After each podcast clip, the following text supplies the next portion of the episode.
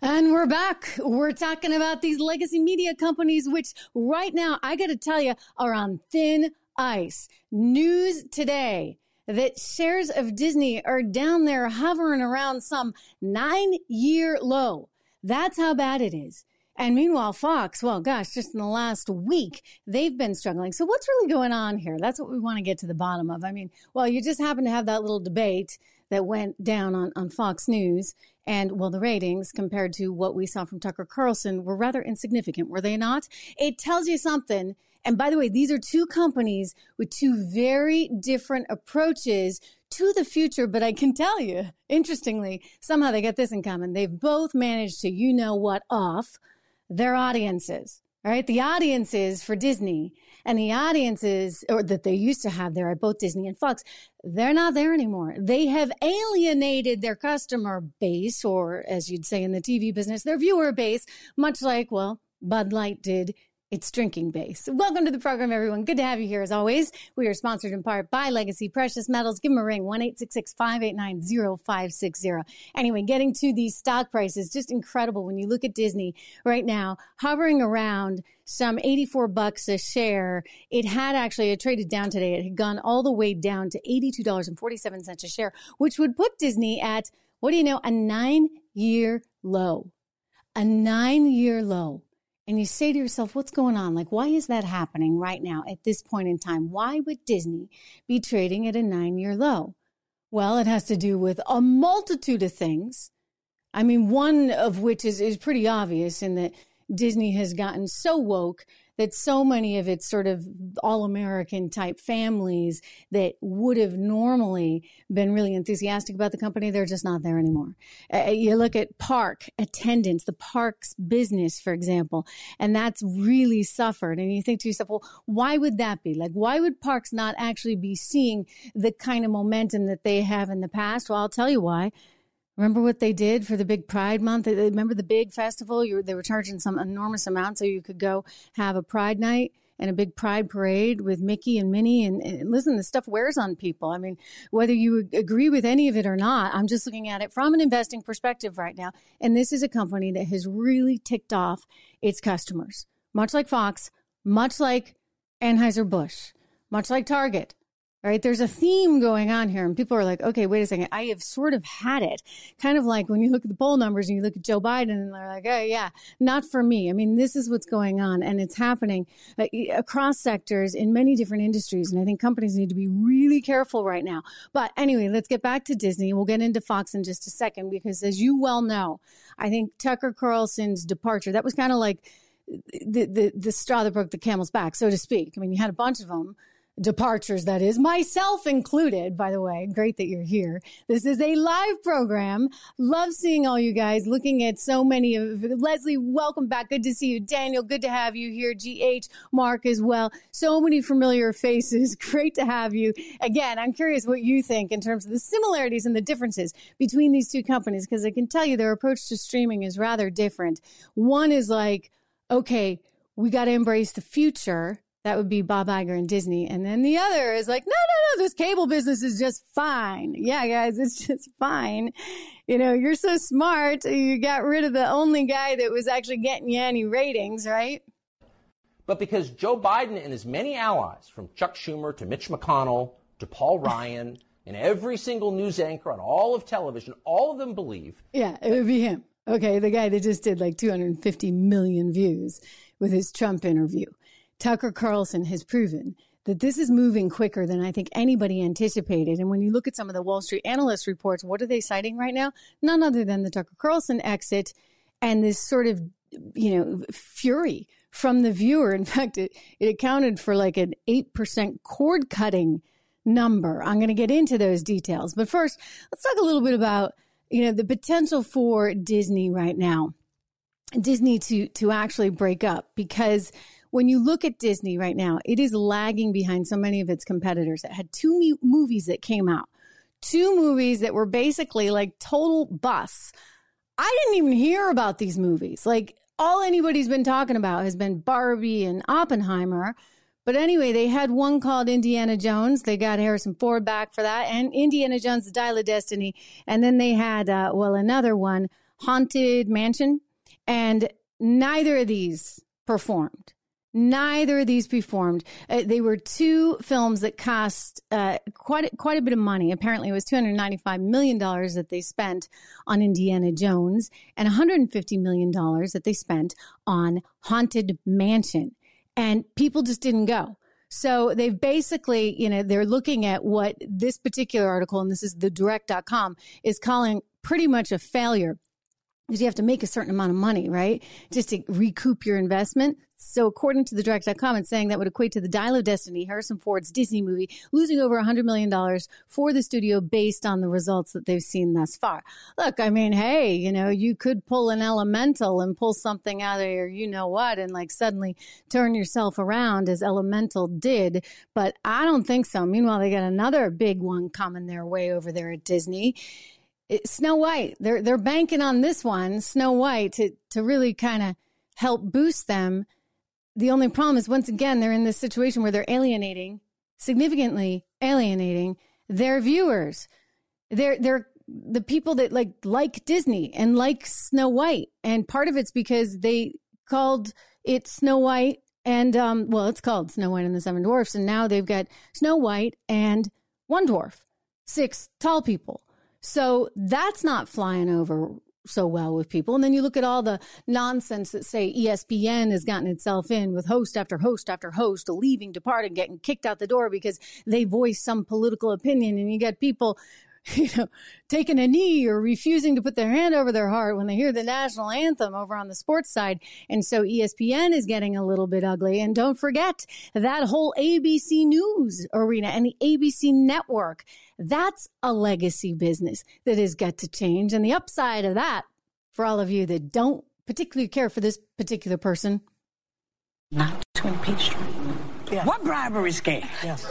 But I, I'm sorry, I'm, I, it's always, it's so different every day. I mean, you know, they're either freaking out about Barbie or they're upset about, you know, uh, Budweiser beer and just Bud and Light. Just Bud Light. Bud Light, okay. No, actually, now, she's wrong. And actually, everybody's upset about Budweiser in general. Sales of Budweiser, by the way, they have been falling, not as much as Bud Light, which are down thirty percent in the last week, but Budweiser, too, down about eight percent. Anyway, the point is that woman that, you know, maybe you don't like so much, guess what?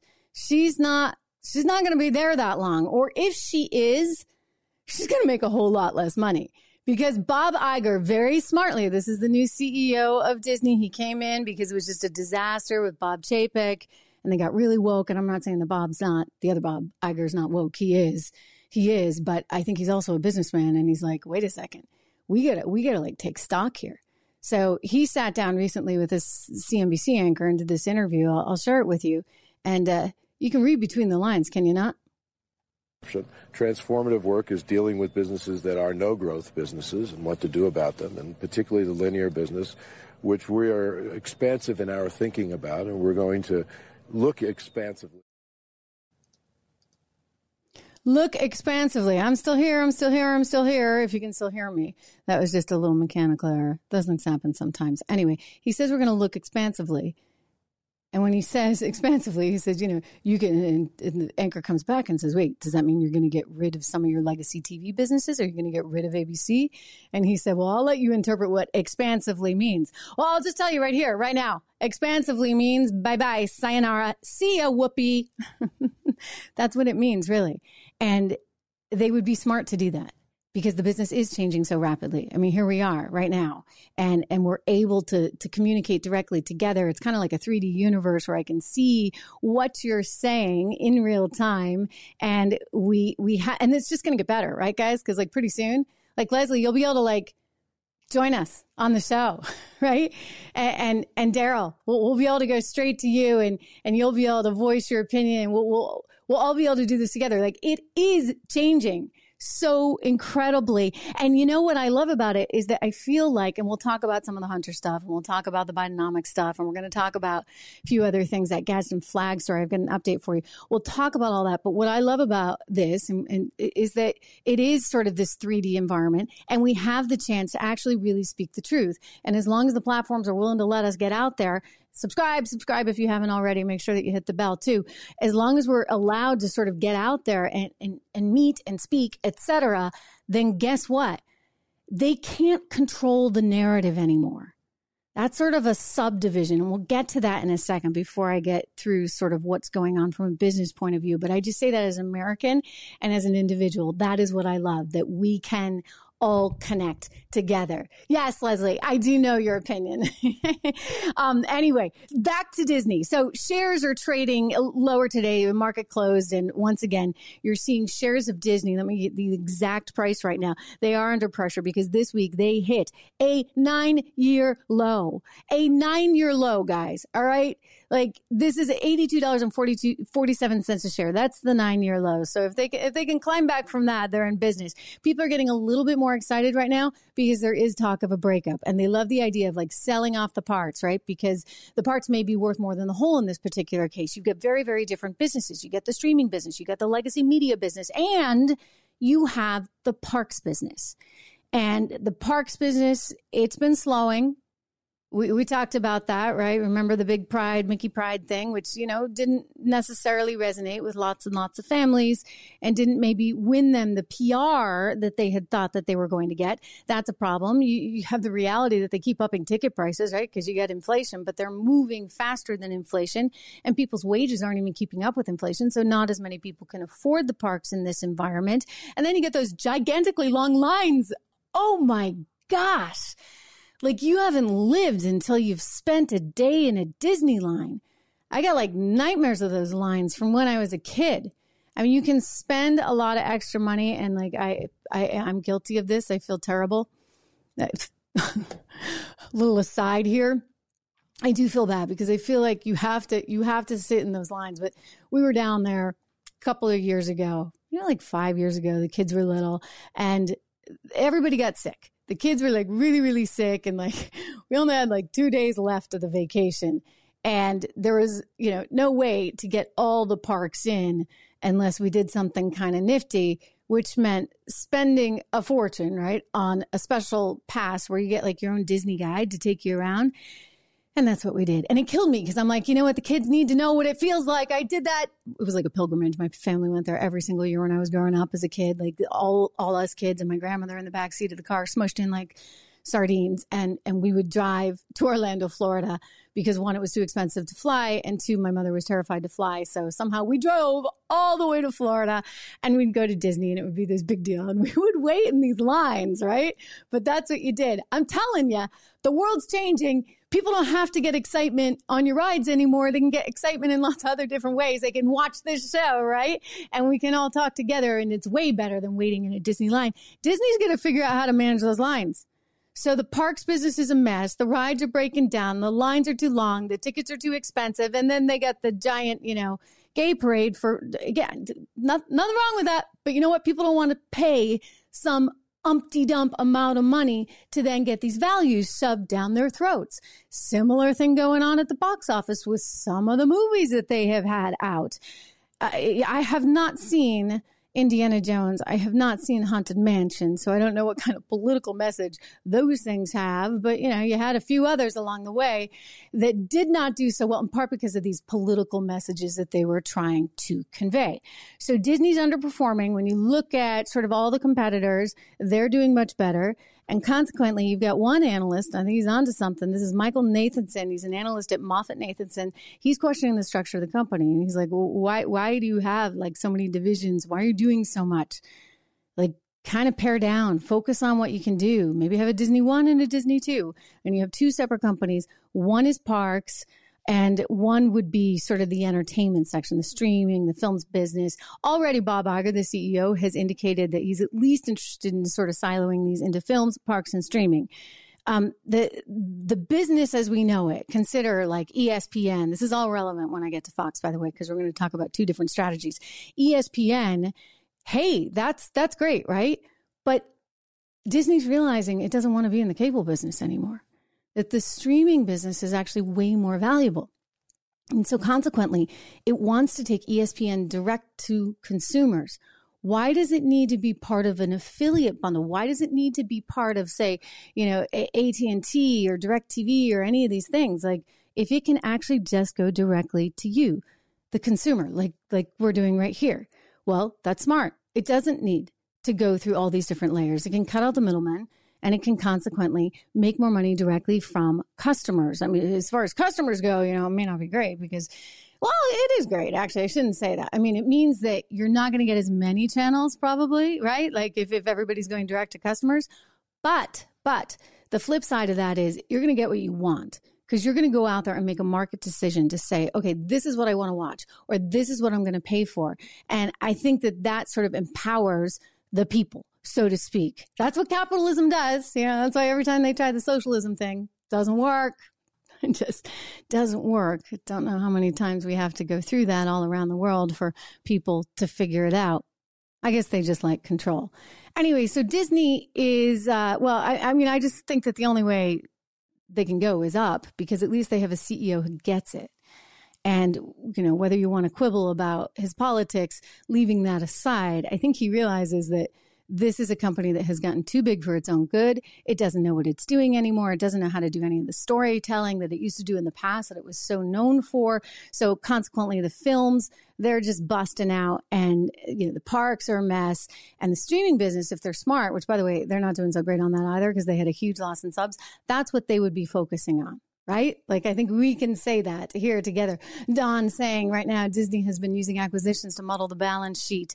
They've been doing that. And so they need to get clean numbers, you know, every quarter. Look, everybody kind of like is out there muddling their balance sheets, right? There's, there's some accusations um, for sure against Disney. In fact, I think there's a big lawsuit, as you may be referring to there, Don, about exactly all those things, because they're trying to make their streaming business look better than it is, et cetera. Shareholders are suing, blah, blah, blah.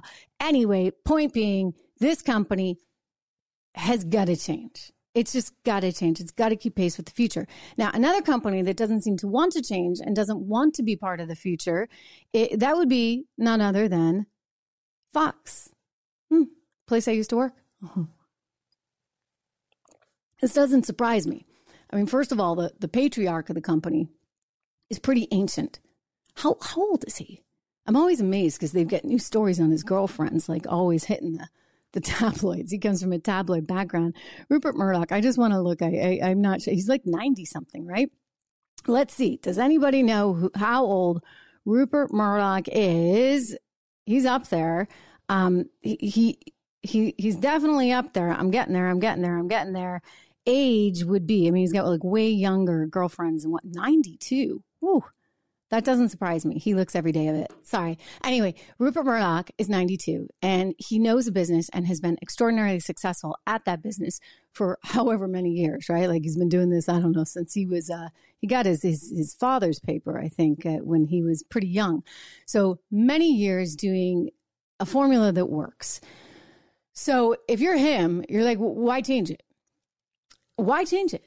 I mean, other than the world is changing very quickly.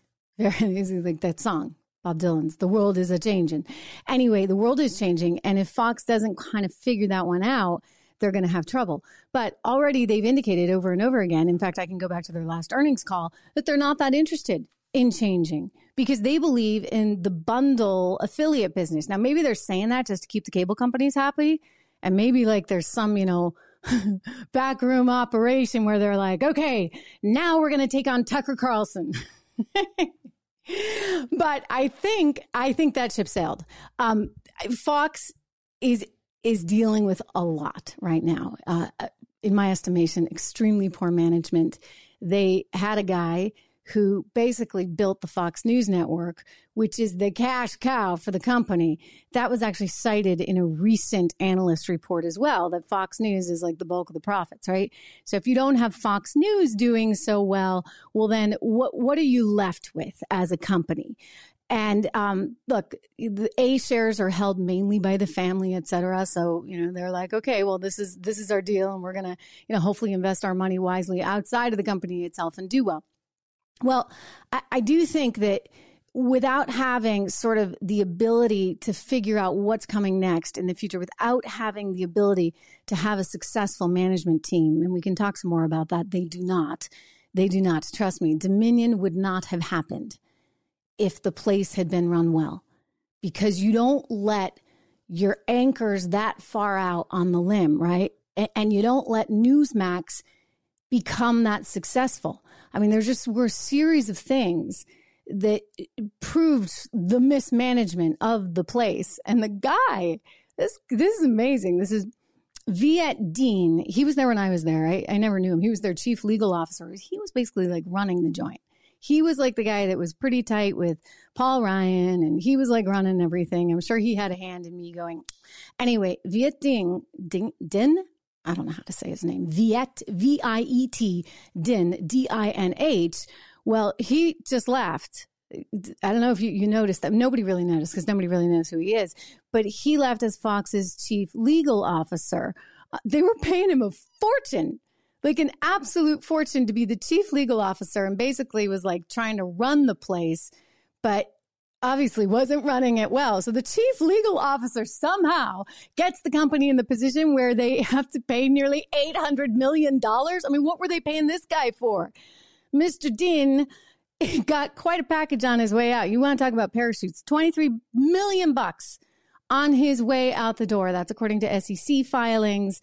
And Mister Dean is also now a consultant for the next two years to Fox News and Fox for two and a half million bucks a year. Okay, so that's twenty-three plus five. He gets twenty-eight million dollars for what? For helping the company lose nearly eight hundred million dollars. Let's just, let's round up here. It's nearly a billion dollars, and Smartmatic hasn't even happened yet. So this guy was the guy in charge. I guarantee you he was making more money than Suzanne Scott, who's the C E O, or Jay Wallace, who's like her co-C E O or whatever, um, from New Hampshire, by the way. Anyway, I wish them no, no ill. Um, very, very nice people, but not really able to run the whole operation, if you would, of Fox. And, and I'm not saying that many people can. I mean, look. You think it's easy dealing with all these talents? You think it's easy dealing with me or or any Tucker or Hannity? And you got Laura. I mean, you've got a lot of big personalities. Lou Dobbs, Maria. What previous management had, and that would be under the guy who built the place, Roger Ailes, what he had was an ability to communicate with all of the talent and effectively, you know, keep keep the trains on track. Because when you have that many big personalities in a room, you always run this risk, right? Like everybody's trying to kind of outdo one another. Everybody wants to be the star. And I was so surprised when I when I first got there and I learned like all the, the primetime shows were always fighting with each other. And I was like, why? Like you're all on the same team, right? Just naive little me, like kind of thinks of it as one big happy place. But no, like they really, and I get it. Like it's television. It is what it is. You get a lot of big personalities and a lot of, dare I say, prima donnas running around, and everybody wants to do better than the next. And so they fight over bookings, they fight over production resources. Let me tell you, you can have it. Like, no fun. I, I this is a part of the business I really don't like and I, I really detest. But think of the management structure that you need in place to deal with all of these personalities, big, big egos. How do you manage that? I mean, C N N is a mess because they couldn't manage it, clearly. They couldn't manage their producers. They couldn't manage their talent. The place was just like coming apart at the seams. And Fox has a very similar situation.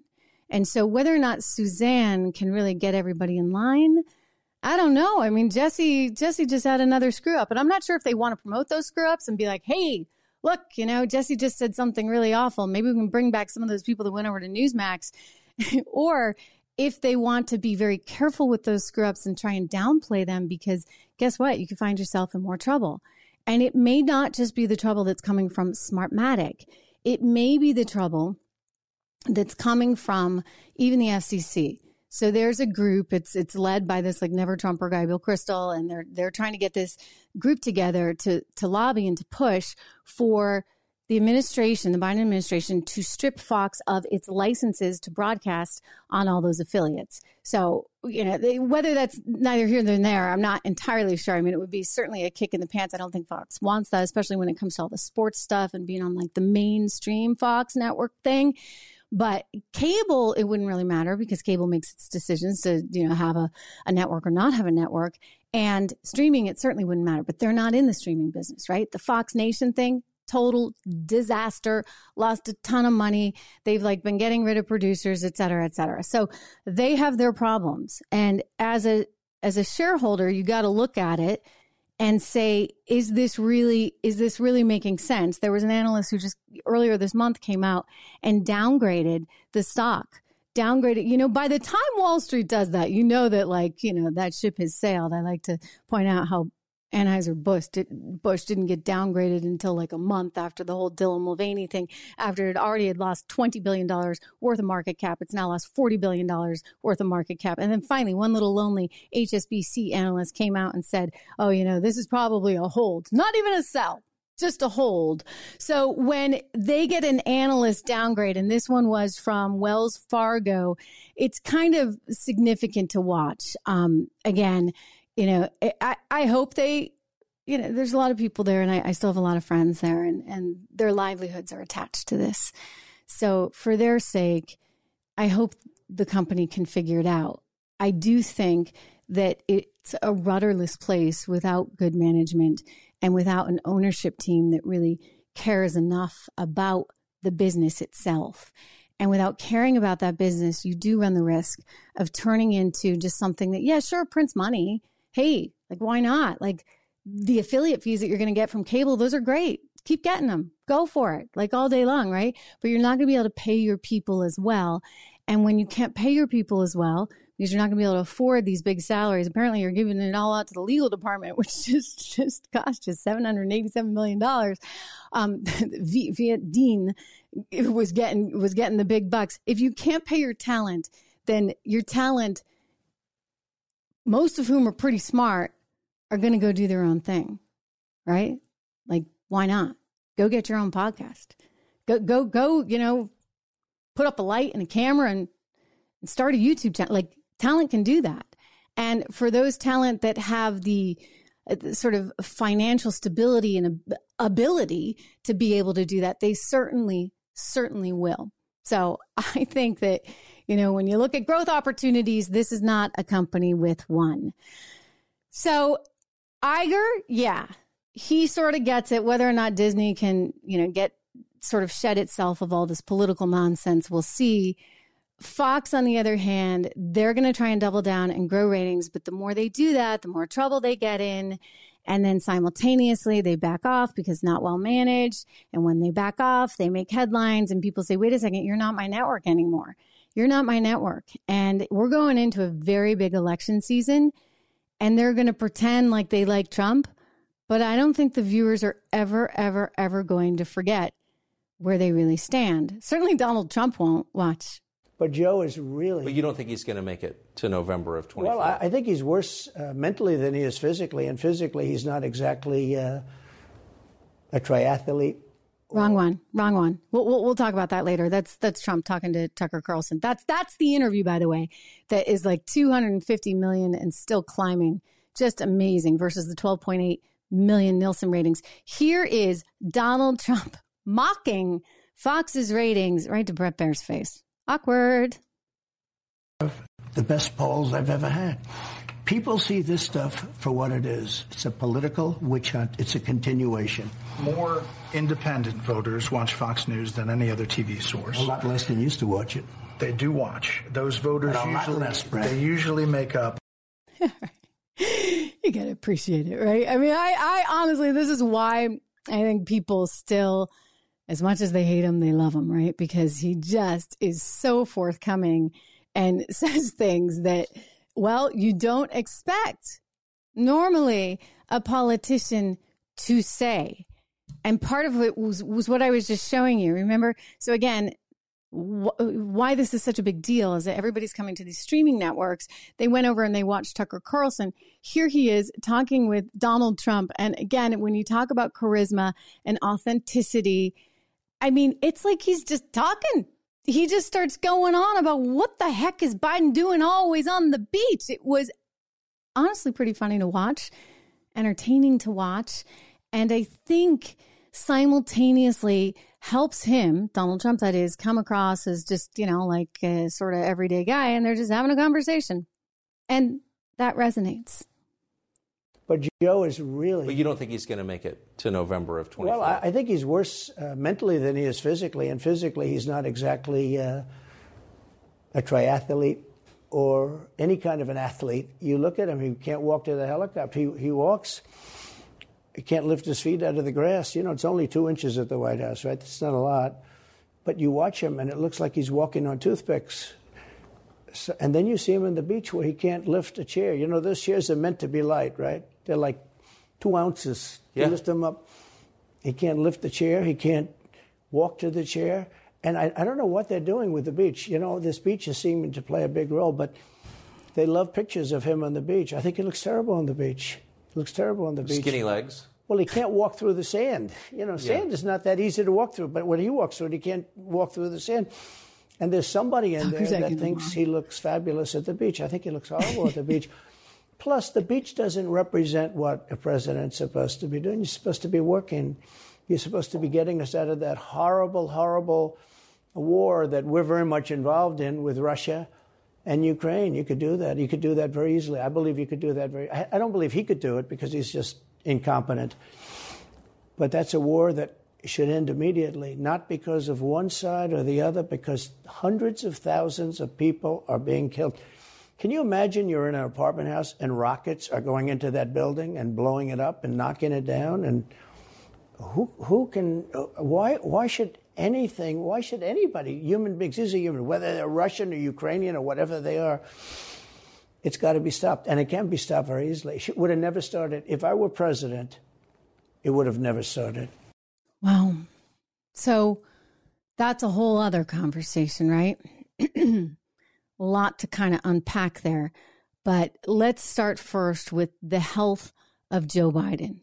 So an A P poll came out this week showing that overwhelmingly Americans are very concerned about the health of Joe Biden. They feel that he is too old, just too old to be president. Here's some video of him. Thank you. Thank you. Uh, Thank you very oh, much. I appreciate he, it. He, he just Thank walks you. off the set.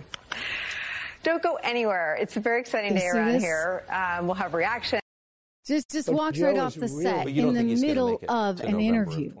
And, and there's multiple, you know, he falls. I don't like playing that video. I don't want to show you guys that. But, you know, he falls every time he's going up Air Force One. I don't like it because he's still the president. And he had a, a horrible fall there, you know, at the um, at the at the Air Force Academy. So it's stuff like that. Like it, it's concerning people, understandably. And then you have another partner in crime there, Mitch McConnell for the G O P. Mitch McConnell today had a really unfortunate, unfortunate occurrence again. Like, this is the second time now, ladies and gentlemen, that we have seen Mitch McConnell just completely go off into another world. Like, I'm sure we've all had loved ones who have gone through this as they age, and we all feel for what Mitch McConnell and his family are going through. But we're also like, wait a second. Should he really be occupying the position that he's occupying? Take a look. I want you to see what happened to Mitch McConnell today. What are my thoughts about what? Running for re-election in twenty twenty-six. Oh. That's right.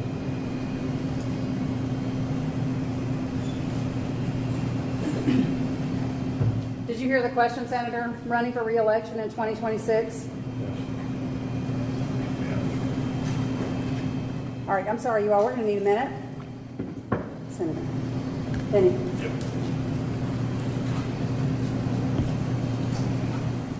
So you can see he, he's kind of in one of those confused states again. This is of concern. This is of concern, really, it should be, okay, to his family and to him. Somebody else have a question? And please speak up. I'm not sure that he's quite able to do the job anymore. I'm so sorry to see that, and I'm sorry to say this, but this is this is not the only time. And there are other lawmakers suffering with similar situations. Dianne Feinstein being one, of course. Like, at some point, you just have to, like, come to terms with, you know, you're getting older, and maybe it's time to go sit on the beach, like Joe Biden is allegedly doing there every chance he gets. It's it's not right. And, and you need to be of a certain mental capacity and have a certain facility in order to be in that position. You shouldn't be, you know, not able to communicate properly. You certainly shouldn't be. I mean, this is this is whole other level stuff, whatever's going on with Mitch McConnell. Don't forget, you know, he fell of course, recently, a couple of months ago, and had a concussion. He was in the hospital. So our, our hearts and prayers go out to him. But we also just have to recognize this reality that, you know, we're not um, we're not indestructible. And human life goes goes through an arc, right? And at some point, as you age like that, there is deterioration of brain matter. And unfortunately, I, I, I'm worried about him. I'm worried about Joe Biden, as is the rest of the country. I'm worried about Dianne Feinstein. I'm worried about Fetterman. I mean, we we we ought to have some standards, and you got to be a little sharper to have these kinds of positions. But turning back to some of this political news, you know, of course, the hurricane that came to Florida, just disastrous, the worst hurricane in one hundred twenty-five years. And uh, now en route to Georgia, expected to make its way up the coast to the Carolinas. There's going to be a lot of damage here, a lot of repair that needs to be done. We have no actual official numbers yet on, on any deaths. Uh, the governor of Florida has reported that no one has been, has died directly tied to this hurricane, that there's some traffic accidents and that sort of thing. But let's keep our fingers crossed that's the case. This is a, something that was a Cat four overnight, hit land at three, came down to one, now has been downgraded to tropical storm. Nonetheless, um, obviously, certainly concerning, certainly concerning. This is the tweet from Casey DeSantis of outside the the the governor's mansion. And you can see, I'm just looking at it, just shocked. If you're listening on Apple Podcasts, thank you. Make sure you come over and you listen and watch the show over on YouTube or Facebook, where we are live every day. Anyway, I'm looking at this and it's split right in two. And she talked about how, fortunately, her whole family is safe. Her kids were inside with her, the three kids, her, everybody's safe. But yes, this is a one hundred year old oak tree and it's now gone. What we have seen is a pretty immediate response thus far, and that's good, from the president's FEMA division. FEMA is on its way. He has authorized the woman who's running FEMA to go right down to Florida. And so that's good. Let's hope that uh, that we actually see a better response than what we saw out of Maui, because Maui was uh, not so good, right? Maui, it took him a while. In fact, I do recall, maybe this was like a Mitch McConnell moment. Remember when he couldn't actually talk about what happened to Maui? The reporters asked him. He was on vacation. He was on that beach, you know, the beach again. And reporters said, you know, do you have any comment on Maui? Here was his response. Will you come talk about the Hawaii response, Mister President? Uh, nothing there. Yeah, nothing there. Nothing there. Nothing there. Okay. So if there's nothing there, Um, maybe he learned his lesson. It's it's a worthwhile question, something that Karine Jean-Pierre was asked about just a short time ago. Hear her response. It seems like the hurricane response so far is robust. Did you guys realize that the initial Hawaii wildfire response was not that good? Or is it just easier for people to get help from the White House when the president is not on vacation? So the premise of your question and the way you pose your question, I disagree, just for the record. Uh, so if you talk to, if you were to do your reporting and speak to the governor of Hawaii, the senators uh, of Hawaii, the folks on the ground, they would say that the president reacted in record time when it came to dealing with the wildfires, uh, when it came to dealing and making sure that they got everything that they need on the federal level to deal with what was going on on the ground. Let's not forget there were more than six hundred Uh, uh, federal employees on the ground already to assist uh, with the wildfires in Maui. So your question is is wrong. It's flawed in many, many ways. And I would I would uh, I would advise you to go speak to the governor and the local and state officials in in uh, in Hawaii. All of whom are Democrats and like are going to be in big trouble if they don't endorse Joe Biden and his response. I'll tell you, why don't you just go talk to the people of Hawaii? I played this for you guys before. I'm just going to play a short part, but you get the picture. They didn't appreciate him showing up thirteen days after the fact. Here he comes after thirteen days. Wow, he's finally here. Wow, yeah. Awesome, awesome. Yeah, thanks for nothing. Thanks for nothing. You. You. You, you, you. Okay, there, there's a whole lot of that. You, you get the picture. Like, they were not that happy. They were not that happy. And that is not what I would deem a success in, in terms of response. But here's what's amazing. He wants to respond with money. There's estimates of some six billion dollars it's going to take to repair the situation in Maui. And he's asking Congress for forty billion dollars, forty billion dollars to help with this disaster relief in Maui. And of course, I would assume some of that goes to Florida. But here's what's amazing. Of that forty billion dollars, twenty-four, twenty-four goes to Ukraine. twenty-four million dollars is going to go to Ukraine. And twelve million dollars is going to go to disaster relief here in the United States of America. So just, just you know, I, I, I've, I've said to you guys before, like, I got little kids. We work on math. twelve times two is twenty-four. So guess what? twenty-four billion dollars to Ukraine. He's spending twice as much money on Ukraine as he's willing to spend on dis- disaster relief right here in the United States of America. So at some point you just say, well, well, what's your priority? Like, why do you care so much about Ukraine and not enough about America?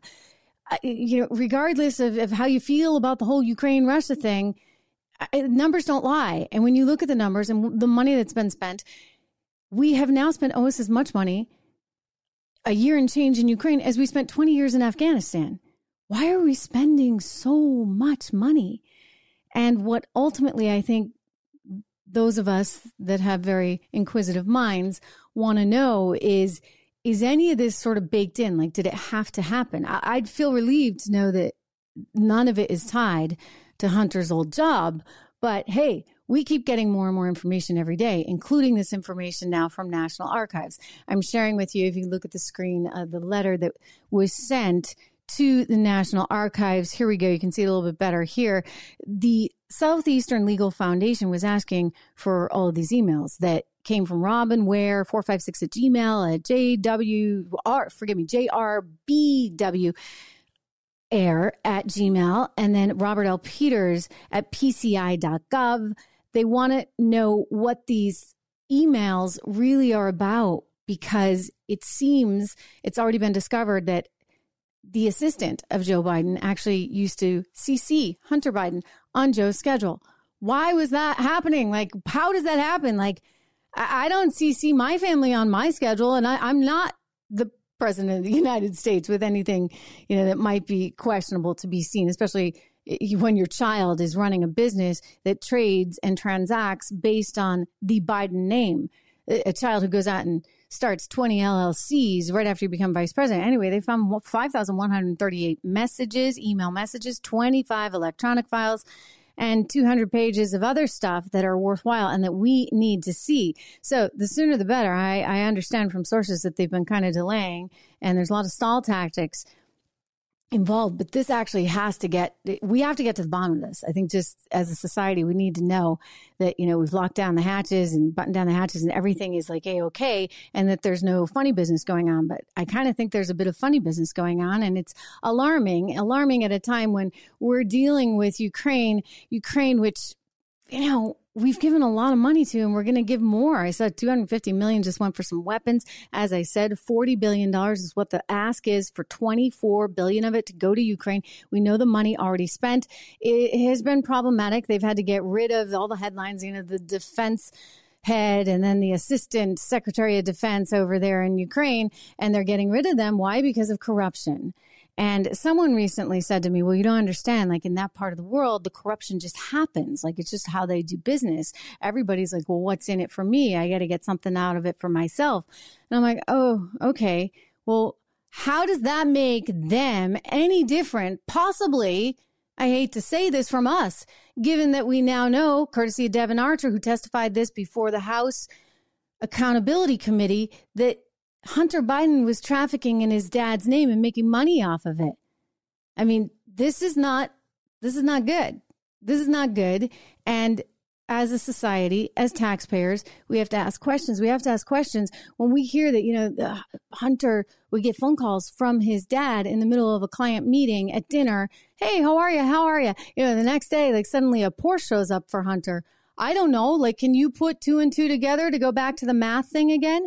And then when you have Joe Biden willingly admit this, it's a problem. I, I, I was not I, I, but it just happened to be that was the assignment I got. I, I, I got all the good ones. Uh, and uh, so I got Ukraine. And uh, um, I remember going over convincing our team, or others too, convincing that, that we should be providing for loan guarantees. And I went over, I guess, the twelfth, thirteenth loan guarantees. Hmm. And, uh, great assignment. I was going, supposed Especially to when your son's over there, too. billion dollar loan guarantee. And I had gotten a commitment from Poroshenko and from uh, Yatsenyuk that they would take action against the state prosecutor. Uh-huh. They didn't. So they said they had. They were walking out to press conference. Said, "No, nah, I said I'm not going to. We're not going to give you the billion dollars." They said, "You have no authority. It. You're not the president." The president said, "I said call him." I said, "I'm telling you, you're not getting the billion dollars." Unbelievable. I said, you're not getting the billion. I'm going to be leaving here. And I think it was, what, six hours? I looked, I said, I'm leaving in six hours. If the prosecutor's not fired, you're not getting the money. Well, son of a bitch. Got fired. Yeah. Son of a you know what. Oh, I hope, I hope your family made a lot of money out of that one. We know it was eighty-three thousand dollars a month that Burisma was paying to your son, who had no qualifications whatsoever. Unfortunately, had a drug addiction problem. You name it. The guy, the guy's a mess. So he's getting eighty-three grand. We've learned from N B C News and from other sources that eleven million dollars was paid from Ukraine to Hunter Biden's various companies between twenty thirteen and twenty eighteen. And we have learned that Viktor Shokin, the exact prosecutor that Joe Biden insisted needed to be fired, well, he was actually investigating the very company that Hunter was working for, including the payments that were going to Hunter. Here he is. Watch, I've played it for you in Russian. Let's do it in English with a translator. Do you believe uh, they, they were up to no good? Were they up to doing something corrupt with Burisma? Was the company of Burisma corrupt, as been alleged, in which since... ...to expand...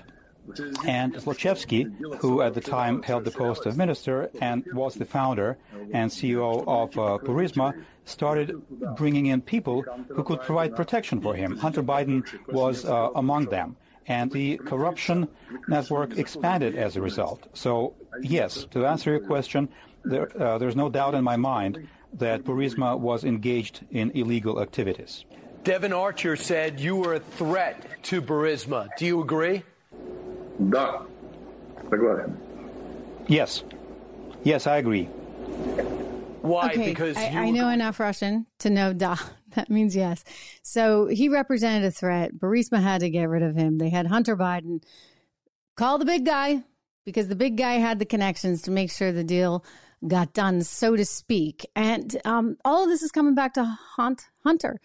Not because of the reasons like it should, not because anybody was actually looking into this or the one hundred seventy SARS, suspicious activity reports that got filed with the U S Treasury Department.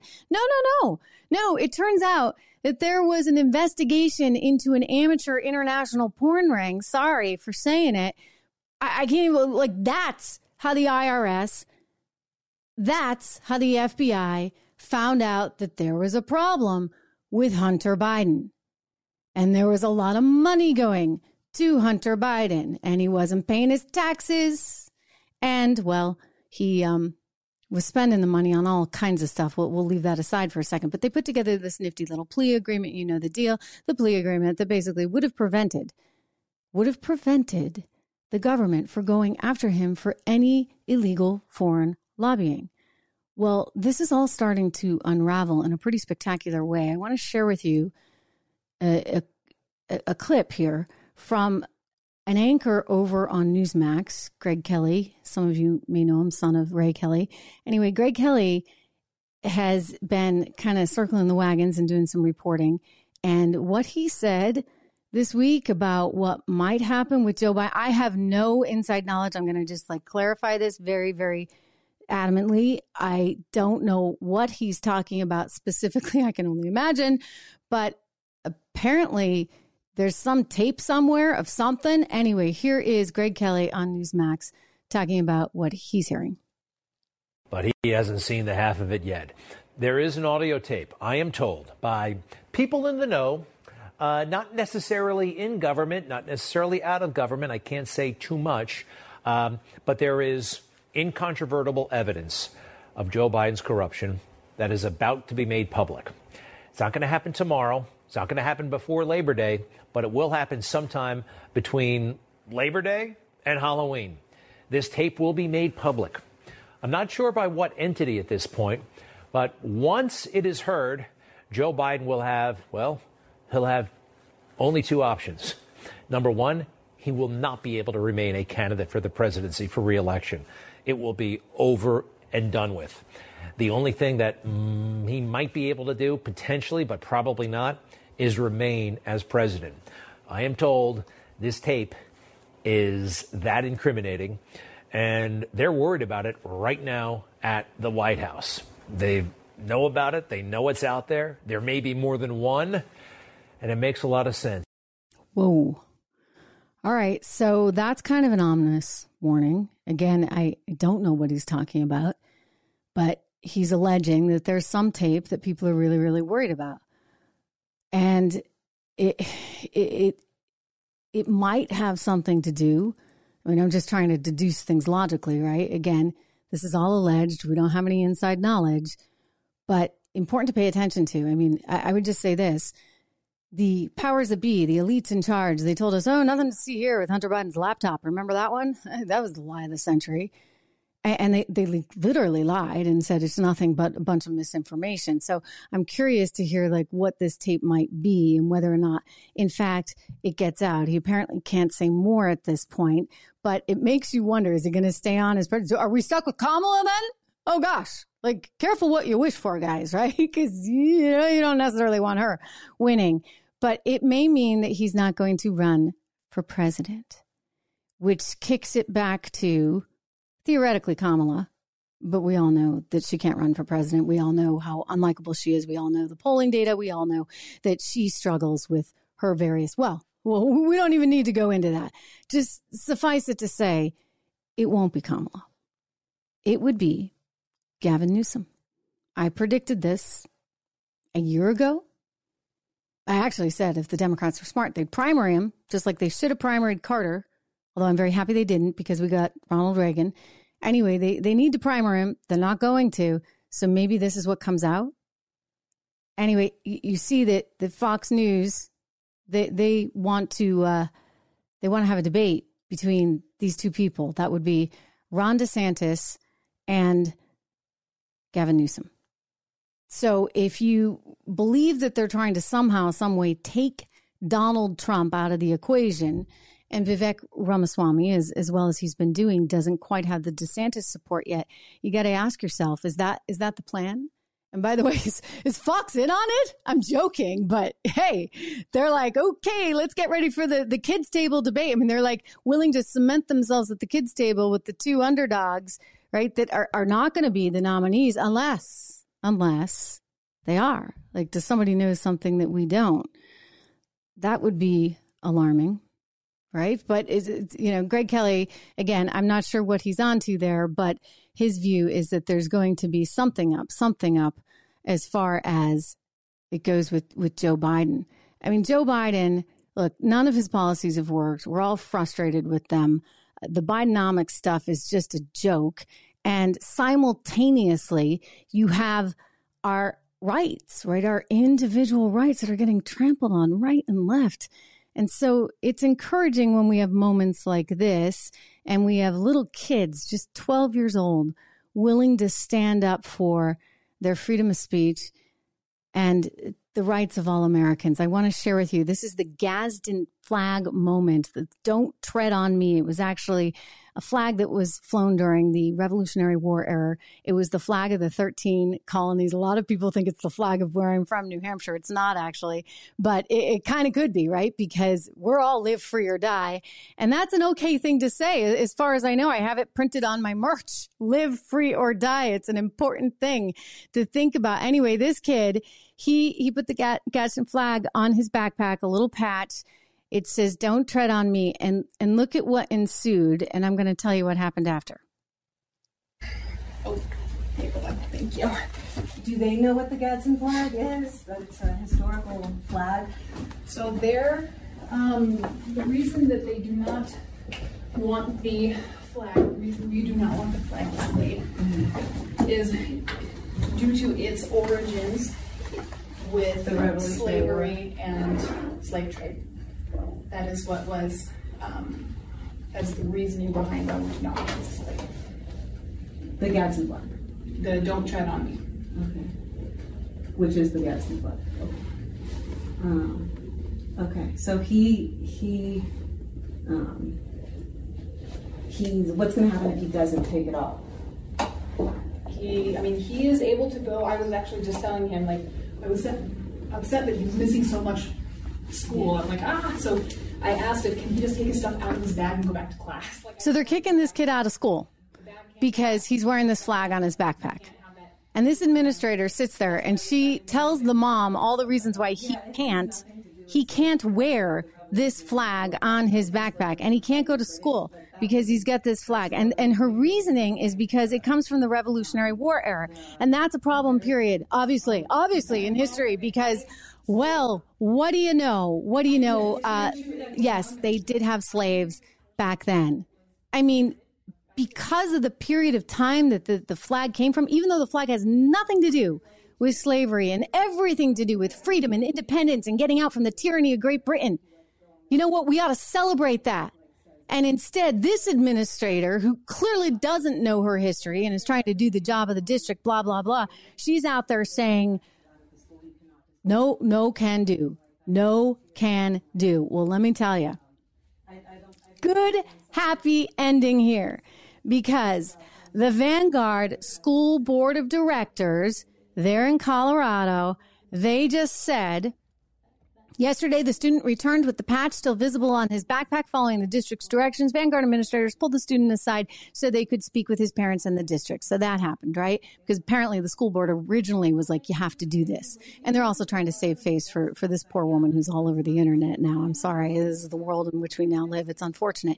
Anyway, they go on. Upon learning of these events today, the Vanguard School Board of Directors called an emergency meeting. From Vanguard's founding, we have proudly supported our Constitution, the Bill of Rights, and ordered liberty, and the enjo- ordered liberty that all Americans have enjoyed for almost two hundred fifty years. The Vanguard School recognizes the historical significance of the Gadsden flag and its place in history. This incident is an occasion for us to reaffirm our deep commitment to a classical education in support of these American principles.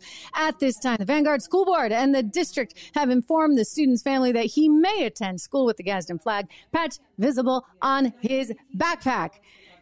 Great news. You know what? That's in part because of you guys. It's in part, as I began this show, because of this change in media where we can see the truth in real time and we can communicate directly. And so, you know what? And again, unfortunate for that woman who's the administrator. I kind of feel for her because it's not fun to have to get caught on tape and then spread all over the, the World Wide Web, right? But what happened as a result of that was justice. And that child was able to stand up for his rights and the rights of all Americans and our freedom of speech and say, you know what, we're sick of this. Like, you don't just, just label everything as racist because it came from a certain time period. I mean, that's just bonkers. We're getting sick and tired of all of it. So rights are being trampled on. They're they're making up narratives and giving Hunter Biden special plea deal agreements, and he doesn't have to pay his taxes and doesn't have to go to jail when he doesn't pay his taxes. And then in the meantime, life for everyday folks keeps getting worse, right? Prices keep going going up, up and, and away. And this is why, even though they try and tell you this, you and I know the truth. And guess what? Bidenomics is working. No. Nah. It's not. It's not working. It's not. Is this like a senile moment? We wish, right? He, this is what he's been scripted to say. Bidenomics is not working. We just saw new G D P numbers. There was a repre- reprint on G D P that showed that we grew at a slower rate than first anticipated. And you got that along with inflation. That would actually be, as we, we call it in, in economics, stagflation. So you've got... Uh, inflation happening while the economy's not really growing fast enough to support any of it. And yet this guy, this guy who doesn't know the first thing about economics other than I got to call into my son's meeting so that, you know, I make him look good in front of his clients. He understands home economics. Let me take care of my family and make sure that we all get a cut of whatever is going on. Whatever's going on. Anyway, here he is talking about his great policy. Two weeks ago, we celebrated the fiftieth anniversary of the Inflation Reduction Act. which in a sense is misnamed. We did lower inflation, but there are many other things in that legislation. It's misnamed, all right. It was the Inflation Creation Act, not the Inflation Reduction Act. I laughed at that from the very, very beginning. It is misnamed. And no, you didn't. You didn't lower inflation. Last month, it was up again. And you know what? When you look at it collectively, here's the deal. You're the guy that actually jacked it up. It went all the way up to nearly double digits, double digits for producer prices, nearly double digits on consumer prices because of you, Joe Biden. And then when you look at it in real terms and you take out all the other mumble jumble, you're up about sixteen percent. We're up sixteen percent if you look at this apples to apples. Larry Summers, former economic advisor to Bill Clinton and Barack Obama. This is not exactly a conservative. He has said it over and over again. And now we got word today that the Fed is looking to put more rate hikes into action. So as those rate hikes come, guess what? We got other other problems, which is a good opportunity for me to, to give a quick shout out, you know, to our wonderful sponsor, Charles Thorngren, and all the great people over at Legacy P M Investments dot com, sponsors of this show from the very beginning. If you're interested in diversifying your portfolio, if you think that gold or silver might be a way to do that, give them a ring, one eight six six, five eight nine, zero five six zero. Wonderful, wonderful team. They'll take very good care of you. Of course, can use my name, and I promise you, um, you'll you'll you'll get a lot of information, and hopefully some very good information that you can start to make smart decisions with. So again, Legacy P M Investments dot com. You can buy and sell, trade their gold and silver on their website. You can actually get like a vault. It's, it's very interesting. Like you, I mean, like this is, this is probably above my pay grade. I don't have my own vault yet or, or a vault, but you can get a share of a vault. I think the way it works is you can get, you should like check it out. Just look at it. It's kind of cool. You can get one in Switzerland. You can get one in Texas. I think they also have one in Utah. You get your own vault and you can see your gold like in the vault at any given time. Very, very cool stuff. Or you can just, you know, have a few coins sent to your house. Um, lots of different ways to do it. Anyway, Legacy P M Investments dot com. The economy is not working. It's certainly not working. And, you know, people have kind of just gotten very, very tired of this. And so they feel like their their liberties are trampled on. They feel like maybe they won't even be able to vote for the candidates they want to vote for because apparently Joe Biden's got some tape lurking out there that's going to surface and that may put him out of the running. So if you like Biden, game over. And if you like Donald Trump, there's obviously a lot of stuff going on where they are trying to do everything they possibly can to try and keep him out of office. In the meantime, everyday folks are looking around saying, but what about me? What, what about what about me? I, I know you care about Ukraine and twenty-four billion dollars over there, but, but what about me? What about my family? What about my daughter who wants a shot at a, a scholarship for college? Do you have any interest in protecting her if she's an athlete? Here's the answer. Granddaughters, does he care that girls are allowed to compete in sports without I just, fear I, of injury? I just, does he think it's fair for girls to have to compete against biological males? I just answered the question. It is a complicated issue. It is truly a complicated issue with a wide range of views, a wide range of views. There is no yes or no answer to this. It is complicated. There's a rule that the Department of Education has put forward, uh, and we're going to let that that process move forward, uh, and uh, it is uh, again uh, we want to make sure that uh, while we establish guardrails with this rule uh, that we also prevent discrimination as well against transgender kids. But again, a complicated issue with a wide range of views, and we respect that. No, no, it's really not that complicated. I mean, you're if you're born as a boy, you're going to have a different set of hormones that will enable you to grow a different set of muscles than the girls that were born as girls. And therefore, isn't it only fair like to say, okay, you can't just decide today you're going to compete in women's sports? I, I, I, this is getting weird, like really, really, really weird. And um, it's it's about to get even stranger because you heard about the, the kid over in the U K that identified as a cat. And it became like a big scandal because the child always wanted to be called a cat and like wanted to respond by saying meow. Well, Oh, dear. You know, I watch these things so you don't have to, but I'll bring this to you right now. There's some crazy person out there that has a new... It may not be that crazy because clearly the kid that wants to be a cat and talk to everybody with meow, I think Doja Cat did that too. Go to She went to the, the, the big, you know, shindig. Anna Wintour has uh, the big ball there, the Met ball as a cat. Well, this person is suggesting that we adopt this like as a theme, that it, it doesn't have to just be pronouns. It can actually be nouns. What? That's it. Noun self is a form of neo-pronoun where an individual will use a noun to replace a pronoun. So instead of using he, him, she, they, they, he, she, they will use a noun in place of that. Now, what noun can they use? Well, to be honest, it's really up to the individual, kind of like emoji self. Some people may choose a noun that best reflects their gender identity. They may use nouns that all have a similar theme, or they may just use a noun that they really like and enjoy the sound of or the word. It's really up to the individual, and they can use as many nouns as they want. They can use multiple nouns, just like you might use multiple pronouns, or they may use just two pronouns to identify with or to be referred to. In that previous clip, I didn't mean two pronouns. I meant two words in place of two pronouns. So instead of he, him, they may use bug and bug self. Hope that makes sense. So as I just said, bug is the example that I will use. So if I was talking about my friend who used bug and bug self as pronouns, I would say, oh, me and Bug are going to go head out for some pizza. Bug really wants to get pineapple on pizza. I don't really like pineapple on pizza, but it's Bug's favourite. And that's the example of how you would use noun self. Now that Oh, my goodness. So do you see this becoming a trend? I mean, I don't. But you know what? I didn't think we'd be in a position where this pronoun stuff was this crazy. And then, you know, you're suddenly reading an article in the New York Times marriage section about how two people get married, but they're both theys because I don't know what they identify as. And so it's they, there, and you're like, wait, you can't follow it because it's not grammatically correct. Hello. Not grammatically. You know, if nothing else, if nothing else. You see how badly American students are doing right now? You see the test scores are so lousy. Maybe they will actually learn their parts of speech through this whole thing. You'll know what a pronoun is and you'll know what a noun is. Then we got to get to the verbs and the adverbs, right? We're going to reinvent everything. This is insane. And like normally I would just laugh at that and not even bother showing you.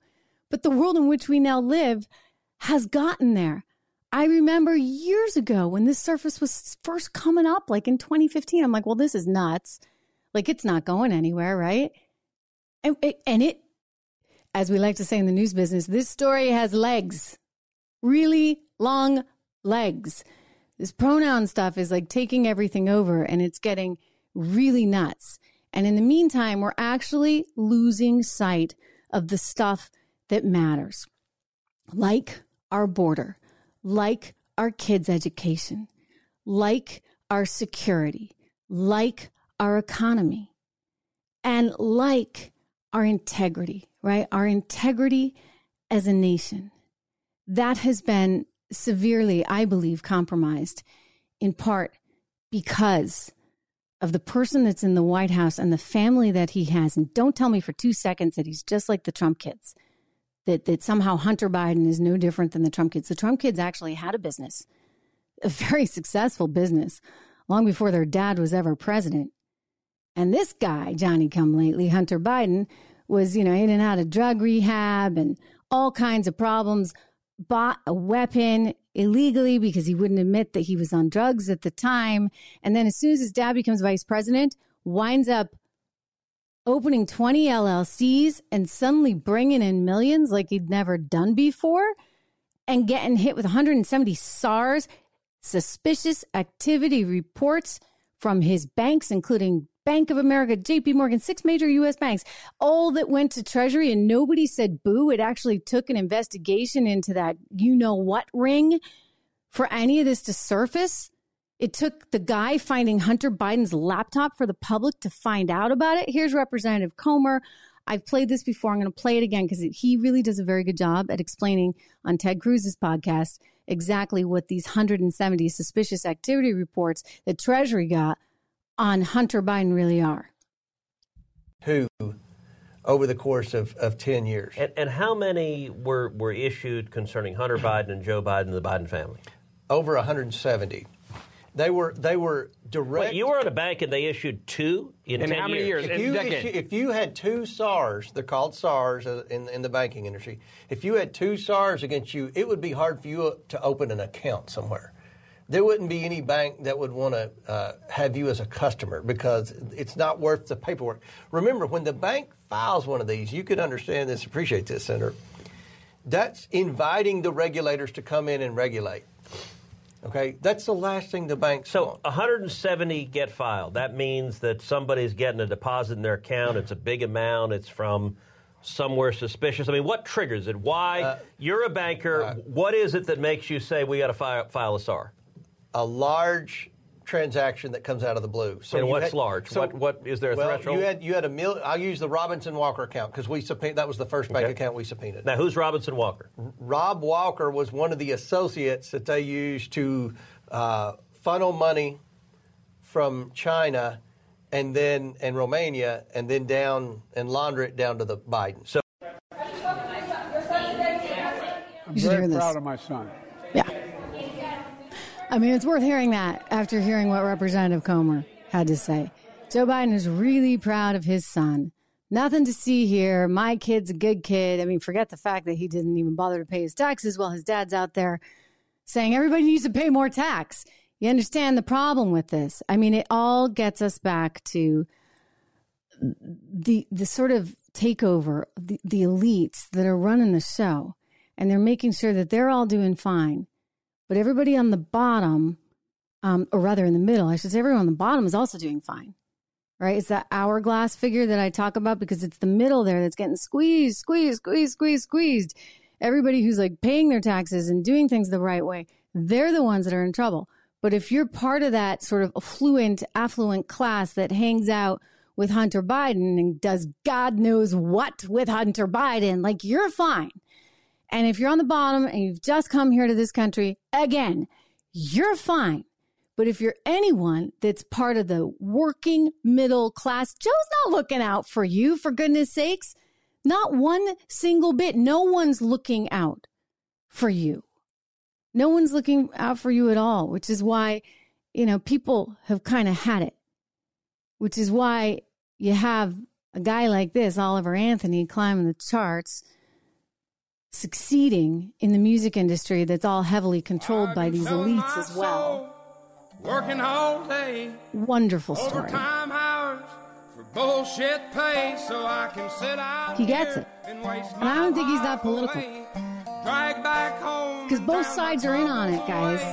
Hate to break it to you. It's not like we can hold up the G O P and say they're a bunch of angels. They're making money too, and the reason why Donald Trump resonated was because he was cutting through that, or at least owning up to it. Do you remember when Donald Trump was asked about taxes, and he's like, heck yeah, like why would I pay any more tax than I have to? I'm legally avoiding paying tax. I mean, it, Americans responded to that sort of authenticity by electing him. And according to new polls, they could elect him again. I want to share with you a little thing that happened just last night in Texas. At Joe Rog- Joe Rogan gets this too, by the way. Joe, he was actually actually weirdly a, a Sanders supporter. I, I don't know what that was about. We'll let that one go because socialism was never the answer. Remember that. So I think it's like a bedtime story. Socialism is never the answer. Anyway, Joe Rogan invited Oliver Anthony to his club, his comedy club in Texas. And, and I just want you to see this because it was it was a great moment. three hundred pounds. I'm going to bring on stage right now, this is so fucking cool, this young man Oops. has exploded in popularity, and we've all been blown away by this guy's talent, and we're so lucky that we get to see it here live tonight. The very amazingly talented Oliver Anthony, everybody, let him hear it.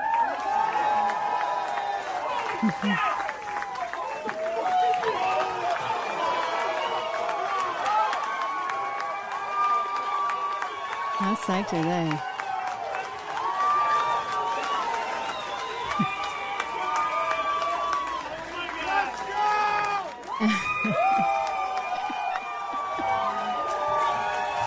Wow. Wow. All right, so this is my first time at a comedy show, so...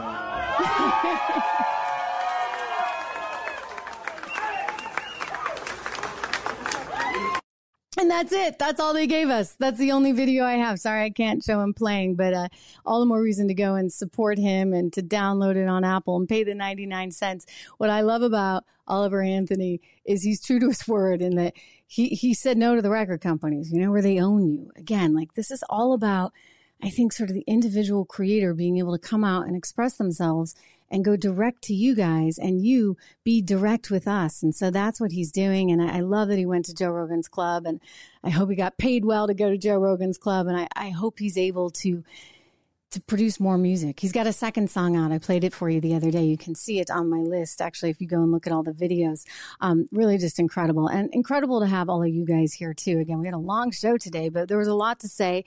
Uh, Daryl picking up on why Target had so many struggles, and, and rightly so. And uh, Rick saying uh, he, he wants to go home too. I, I think I, I, I hear you. You know, it, it's all about making sure that we as a country, It's, it's, gosh, it's like investing. Preserve what we have and continue to grow, right? Like these are the number one rules in investing. You want to preserve what you have. You don't want to lose it, but you want to grow it. And I think we're, we're throwing away all the good stuff that makes us who we are and has made us a success and has made us have the best standard of living in the world per capita. It made us sort of be the power center of the world. It's the reason why everybody wants to come here. Like we're throwing it away, needlessly throwing it away because we got a bunch of old, old politicians. That's it. I really do think that's it. I mean, you talk about this elite class. They have one thing in common. They're all old and they've all figured it out. Maybe their kids have figured it out, like Hunter Biden or Nancy Pelosi, whose daughter shot all the video that somehow was the only thing that we really got to see permeate the airwaves, all shot and edited by Alexandra Pelosi on that infamous day, January sixth. I mean, talking about trying to control the narrative.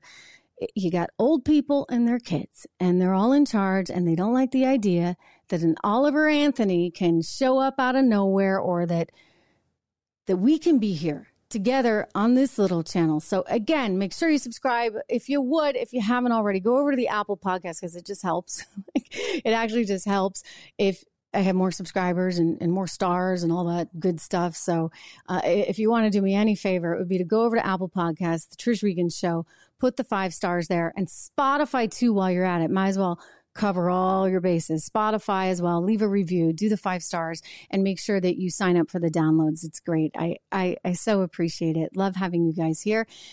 And we'll do this again tomorrow. Tomorrow.